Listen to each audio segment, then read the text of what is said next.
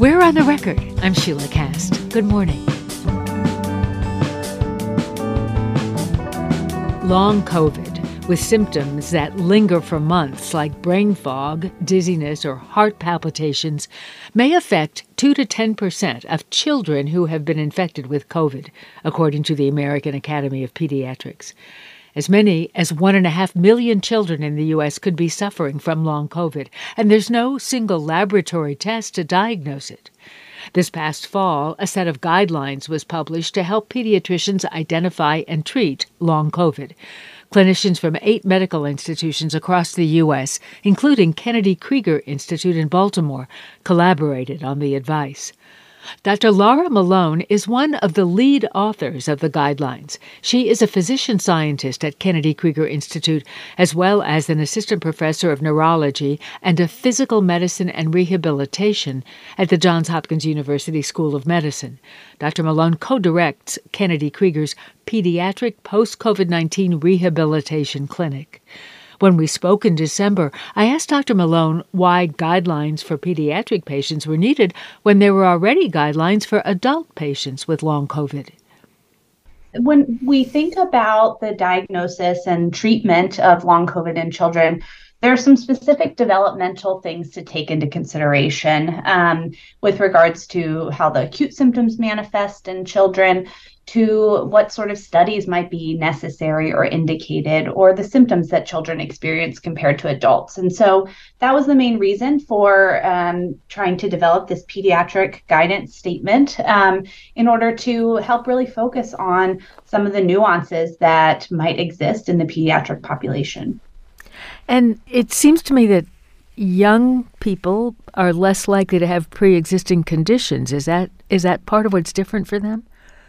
Yes. So um, young people tend to be more, you know, typically developing healthy, not have as many pre existing conditions that are more common in adults. And so sometimes um, the treatment approaches and even the studies that we would do to rule out other um, conditions that could mimic long COVID symptoms may not be as necessary in pediatrics. So, what advice do these guidelines offer to pediatricians about how to diagnose a child who may have long COVID? Right now, we really do focus on a clinical diagnosis of long COVID. As you mentioned, there's not a specific test that um, can be done, a, a, blood test or any other diagnostic test, in order to confirm the diagnosis. So, really, you're looking for a history um, of either known, either with a you know, a, a, nasal swab or a blood test um, of COVID infection, or sometimes it may just be an exposure. You had symptoms consistent with it, and then um, continuing to have symptoms after that, after about a four week time period. That's how we think about um, long COVID in our clinical practice, and that's sort of how we focused on it um, in the guidance statement as well. And this paper organizes common long COVID symptoms by system. For example, there mm-hmm. are mental health symptoms, neurological symptoms, respiratory symptoms. Why is it useful to break down symptoms that way? The reason that we broke down the symptoms that way is because we actually had specialists from various different um, pediatric subspecialties that participated in it. So we had cardiologists, we had pulmonologists, we had neurologists like me. Um, and so everybody was coming at it from a different specialty. And so we broke it down in various organ systems in order to help uh, primary care doctors think about it, the long COVID and the symptoms uh, that can cross domains and sort of make sure that you're addressing all the varied ways in which long COVID can affect children. Yeah, I mean, some children with long COVID may have two persistent symptoms, mm-hmm. some may have 20. How, how difficult does that make it to get a diagnosis? A lot of children that we see tend to have more than one symptom, but some of the definitions that are out there do um, only require one symptom um, in order to meet a diagnosis of long COVID. Obviously, the more symptoms, sometimes there's more um, overlapping or contradictory type of symptoms that if you address it um, with one therapeutic approach, it might um, interfere with sort of some other symptoms. So that sometimes makes it more complicated um, in some cases to address. And so that's where a multidisciplinary team can be beneficial. That's neurologist Dr. Laura Malone, who co directs Kennedy Krieger's Pediatric Post COVID 19 Rehabilitation Clinic.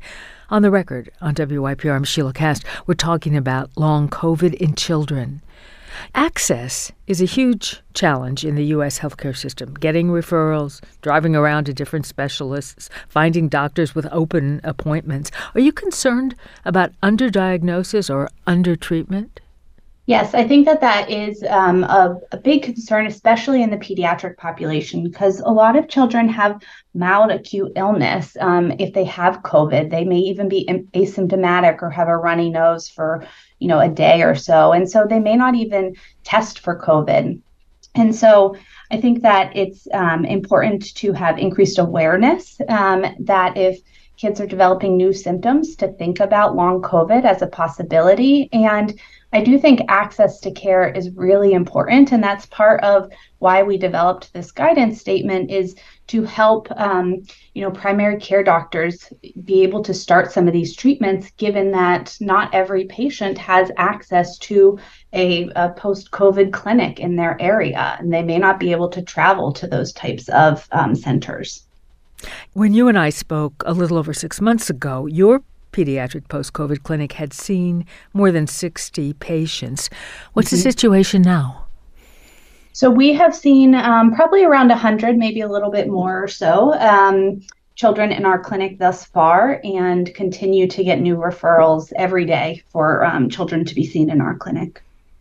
Tell me how your clinic at Kennedy Krieger incorporates these guidelines into treatment a lot of our team members actually um, were authors on the guidance statements. And so we used our experience in the clinic and the research that's out there to help develop them. So we do use a multidisciplinary rehabilitation based approach um, with multiple disciplines in our clinic.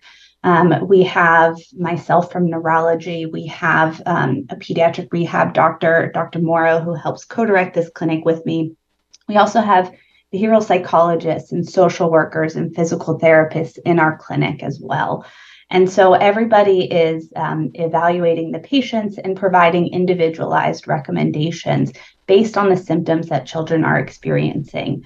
Um, and we really do work with a rehabilitation approach to improve functioning and participation of children back to the um, activities that they need to do in life. So, whether that's school or whether that's extracurricular activities, playing sports, even sometimes um, having time with their friends, that's our goal to try and manage the symptoms as they um, can get back to those types of activities. Really appreciate your talking to us. Thank you. Sure, of course. Dr. Laura Malone is a pediatric neurologist. She co directs Kennedy Krieger's Pediatric Post COVID 19 Rehabilitation Clinic. We spoke in December. At the On the Record page, we have links to the guidelines on identifying and treating pediatric long COVID.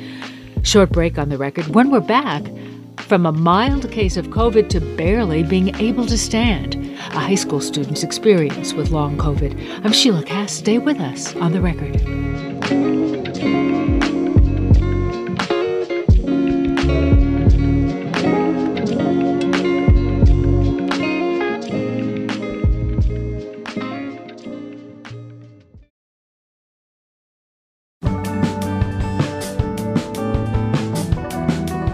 Welcome back to On the Record. I'm Sheila Kast.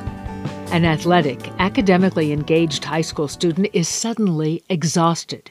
His normal schedule of classes, sports, and activities with friends shrinks as he struggles with dizziness, nausea, and brain fog. Even after a mild or asymptomatic case of COVID, children and teens can suffer from long term consequences. Karen Denault lives in Littlestown, Pennsylvania, just a few miles over the Maryland line. Her son, Lucas, is a senior in high school. When we spoke in December, I asked Lucas to take me back to January 2021 when he contracted COVID. What happened? Um, in the midst of a successful basketball season, uh, one of my best friends, who was also on the team, got COVID. And the next day, I woke up with sort of a stuffy nose, sort of tired. And um, knowing that my best friend had COVID, we got tested, or otherwise I wouldn't have. Um, you know, three hours later, maybe a, a morning nap, and I was back to normal. I was fine. And then a few weeks later, you began to feel seriously ill. What was going on? You know, it was hard to explain at the time because I went from, you know, doing so much in one day to slowly not being able to do anything. Um, just a complete regression of tolerance to exercise, to thinking, and just to living my daily life. How did long COVID affect your ability to participate in school and in sports? Physically, I couldn't walk down the hall. Um, standing up and walking to my next period was a challenge and it turned to be impossible. And around that time, it was in the heat of COVID. Um, and so my school had Zoom, Zooming classes set in place for virtual school for kids who needed it, whether you're quarantined or you have COVID. And so at the end of that year of 2021 school year, I was able to still learn, but it was virtually, which is difficult because I love being in school. I love the social aspect. I love seeing teachers. I love being there. And so to not be in school physically was I'm trying to think of a word, I'm sorry. Physically debilitating, um, but also mentally with just cognitive function, academically, the fatigue came so fast. Um, I was I was used to being able to do school quickly, to then taking 15 minutes to even think of a word. I mean, it just happened now. Brain fog and fatigue, it can it can catch up so fast and come on you so fast. It's hard sometimes to even learn. Karen, how did it feel to see your son's health take such a quick downward turn? It was heartbreaking and it was it was tough to watch, especially when we didn't know what was happening. Um, and as a mom, I felt pretty helpless. And you took you took Lucas to different doctors, including a pediatric cardiologist. Were they able to give you answers? Unfortunately, they were not able to give us answers. Um, per the testing that they did, everything seemed fine. They thought he was he was a healthy teenage boy, um, but unfortunately, you know, he he couldn't even walk out of the office after that. So you know, it was it was visible that he wasn't healthy. How did you get connected to Kennedy Krieger Institute? We actually read an article about post COVID and the clinic, and um, we thought that kind of sounded a lot like Lucas. Um, so we contacted them, and uh, we were just very blessed that there was a last minute opening, so he was actually able to be seen quite quickly, um, and they had him diagnosed immediately upon walking in the door. They knew exactly what was going on. Yeah, Lucas, tell me about that. That was in April 2021. You had your appointment at Kennedy Krieger. What happened? Um, it was very um, out of the blue because they kind of sent us an email a day before and was like, "Hey, we have a slot open. Can you come?" And we were so thankful that that was able to happen because we just got done from the cardiologist who said I was perfectly fine, and like my mom said, after a stress test, I couldn't even walk out of the office. I was so nauseous and dizzy. Um, and so going there, it was a little intimidating because I knew I was going to see so many doctors.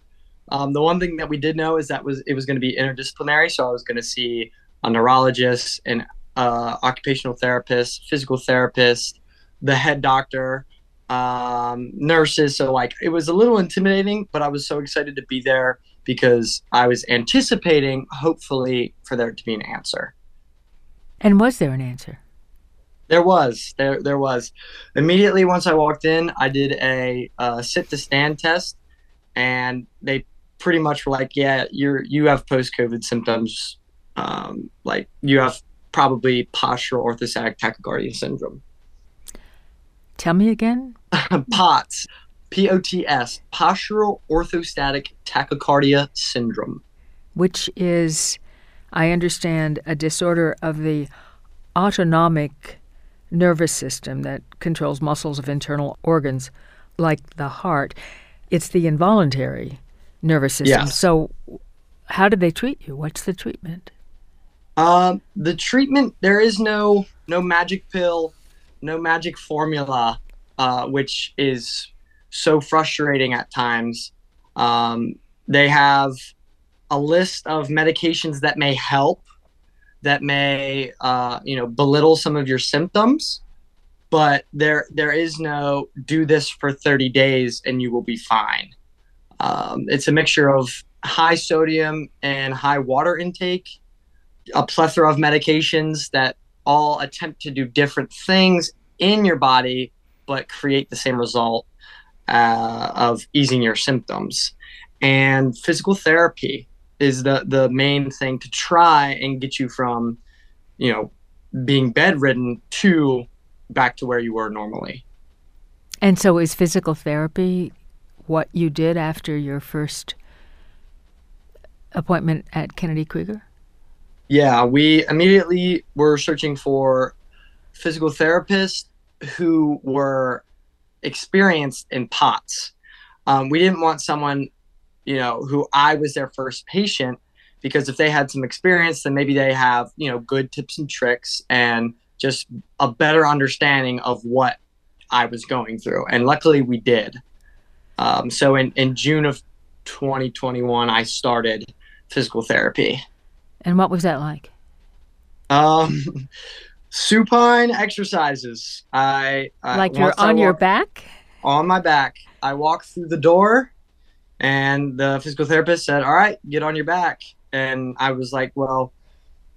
I was just confused because this is my first time doing any of this, and the, his reasoning was, you know, every time I stand up, my heart rate spikes and I get dizzy and nauseous. So let's not stand up. Um, so for 45 minutes, I laid on the ground and did uh, what I like to call grandma exercises. there were some times that he was um, so fatigued just from the drive there that the physical therapist just kind of had him lay down and he did pressure points on him. It's really was just kind of a holistic approach of mind, body, spirit. Um, you know, and if he was physically unable to do the exercises, then he kind of worked on pressure points and tried to help with the fatigue and the headaches that way. That's Karen Denault, the mother of high school senior Lucas Denault. On the record on WYPR, I'm Sheila Kast. Lucas had a mild case of COVID in January 2021 that led to long COVID. He was treated at Kennedy Krieger Institute in Baltimore. So, Lucas, you were making some progress, and, and then last summer you went back to Kennedy Krieger. What happened? Immediately, they found an issue with my eyes. Um, all throughout PT for an entire year, we were just focusing on my whole body and my endurance and my conditions. But when I came back to Kennedy Krieger, they immediately looked at my eyes and found that I had a deficient ocular motor nerve. And that was absolutely revolutionary. Um, because when your when your eyes aren't communicating with each other, um, and my right eye is moving one way and my left eye is moving the exact opposite, um, that's going to bring on a ton of nausea, dizziness, and all the sort of symptoms I was feeling. And so after I learned that I had this issue, I could one attack it and and get my left eye to be better and train it. And secondly, knowing that hey, every time I look around, I'm going to bring on my own nausea, I can limit that and then try and attack POTS and post COVID and get better that way. And so you have gotten better. Much better. Thankfully, thankfully, much better. This was another miracle moment for us because he got into Kennedy Krieger's specialized transition program. They call it STP. Um, so it was every day for four weeks that he went down to Kennedy Krieger and got physical therapy and occupational therapy every day. And you've made so much progress, Lucas. I gather that last week you had what's essentially maybe your last visit with Kennedy Krieger. Well, I got to go back for my my in person visit, and they were astounded by my progress. Um, they were so happy for me for the progress that I've made, and they kind of looked at me and my mom and were like, "I don't think our services are needed by you," um, which was just amazing to hear that I've come such a long way that I don't need to change any medicine I'm on. I don't need to change any of the physical therapy I'm doing. I don't need to change any part of my life to try and get better because I'm doing so well. That doctor's appointment was amazing. Karen, what advice do you have for other parents whose children are suffering from long COVID? I guess my advice is to to keep on plugging along, keep on trying to find other avenues. If something's not working, there's always something else. There's so many times that you just feel helpless, but there are so many resources out there now, um, so many educated people that might be able to help. So continue to research and ask the questions needed. Um, it is not a one approach for one person. Um, what happened, you know, what what um, helped Lucas get better may not help uh, another child get better. So it's really just trying every avenue until you find something that works. When you find that it works, go, you know, slow. It's just a long, slow process. So just, you know, go slow and it will work. Lucas, this is the first time you've had a health crisis. What sticks with you about this experience? Knowing that not all illnesses, injuries, and disabilities are on the outside. I looked the exact same as I did my sophomore year, as I do as I did my junior year, and as I do now. Um, and going through this process, sometimes it was difficult for people around me to to understand what I was going through because there was no physical signs. I didn't have a cast. I didn't have a brace. I didn't have a splint on my arm. Um, so there was nothing constantly reminding people that, hey, this kid is not well. Um, and I was I was far from it, but it's all on the inside. And so sometimes it's hard to consider that something so debilitating can be on the inside. Um, but going through something like this gives me an appreciation for for a lot of illnesses that are just like mine. So, Lucas, do you feel you're completely over this long COVID experience? No, far from it. Far from it. Um, progress, the, the progress that I've made has been uh, a lifesaver and has given me some relief. Um, but I, I am far from, uh, I like, I like calling it pots, you know, post COVID going dormant. Uh, I am far from that. I am I'm not hundred um. It you know tasks that that other kids my age uh, can do with ease still sometimes um, are difficult for me. I still have lingering symptoms. Uh, my fatigue catches up to me still super fast. Um, sometimes when I stand up, I get nauseous. Um, and so I, I am far from post COVID being out of my life. And so, Karen, looking ahead the next few months, what are you going to be watching for? I always, and I think I have been always looking for that progression. And I think that's that's really tough for me because he's doing so much more and he's so excited and he really is just flourishing. But I am constantly staring at him, like drilling that hole in his body, um, thinking, "Oh my gosh, is this going to set him over? You know, is is he not going to be able to walk tomorrow morning when he wakes up?" I think it's that kind of you know, emotional distress that, you know, I remember from six months ago um, that sticks with me that I'm, I'm scared still.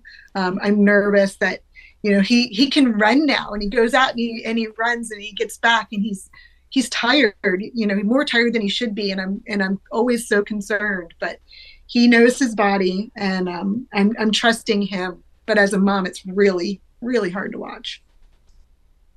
Lucas, you're about halfway through your senior year. What are your plans after high school? I am anticipating going to college to be a physicist. I luckily know what I want to do with the rest of my life. Um, I know a lot of kids struggle with that at my age, so I, I'm lucky for that. I'm grateful to you both for walking us through this journey with you. Thank you. Of course. Thank, Thank you. so much. Karen and Lucas Denault live in Littlestown, Pennsylvania. Lucas has been recovering from long COVID with help from the Kennedy Krieger Pediatric Post COVID Rehabilitation Clinic. We spoke in December. I'm Sheila Kast. Glad you're with us on the record. Come back tomorrow.